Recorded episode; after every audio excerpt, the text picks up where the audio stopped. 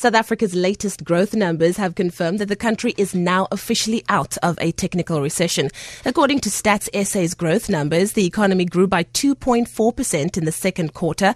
This after local economy contracted by a revised 6.6%, or rather 0.6% in the first quarter. Tsepo Mongai reports.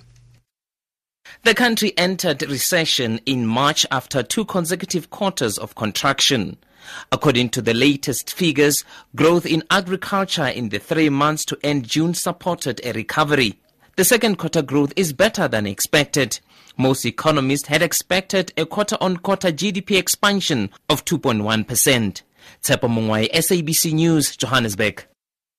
Advocate Dali Mpofu, who's representing the UDM and COPE, is making arguments in the Constitutional Court in the opposition party's bid to have President Jacob Zuma face impeachment proceedings. Last month, Zuma, Zuma survived an eighth attempt to have him removed from office through a vote of no confidence. The EFF applied for direct access to the court on the grounds that National Assembly Speaker Baleka Mbete failed to take action against the president following the court's ruling that he violated his oath of office. The UDM, and the DA are supporting the application. And Mpofu elaborates. The EFF says that's what we're asking for. That's all. An independent inquiry that is free and fair that will look into his, his uh, violation. On the next page, then they, they do an attempt of, of a kind of a charge sheet. These are the charges.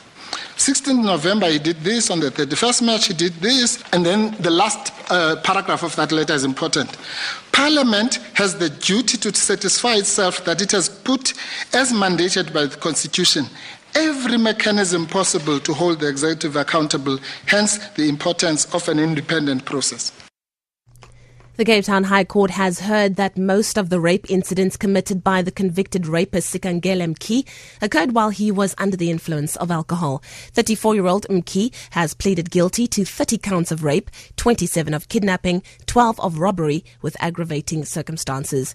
The incidents took place in Khayelitsha and Delft.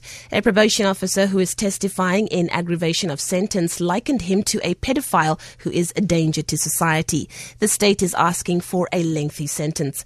Mki was arrested last year in the Epping industrial area following a five year long investigation.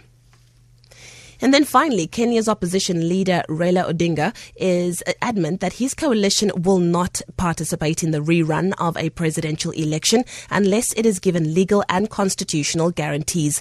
Odinga told reporters in the capital Nairobi that conditions include the removal of some officials at the election board. He also wants criminal investigations to be opened against them. On Friday, Kenya's Supreme Court ordered that the August the 8th rerun within 60 days. The incumbent president President Uhuru Kenyatta had won the election. The BBC's Jonah Fisher reports. You cannot do a mistake twice and expect to get different results, Kenya's opposition leader Raila Odinga announced to journalists. He told them he wasn't ready to participate in the election rerun slated for October the 17th, and then made a series of demands. Chief among them are changes at Kenya's Electoral Commission.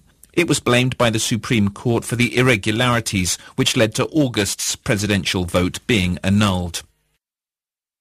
For Good Hope FM News, I'm Leanne Williams.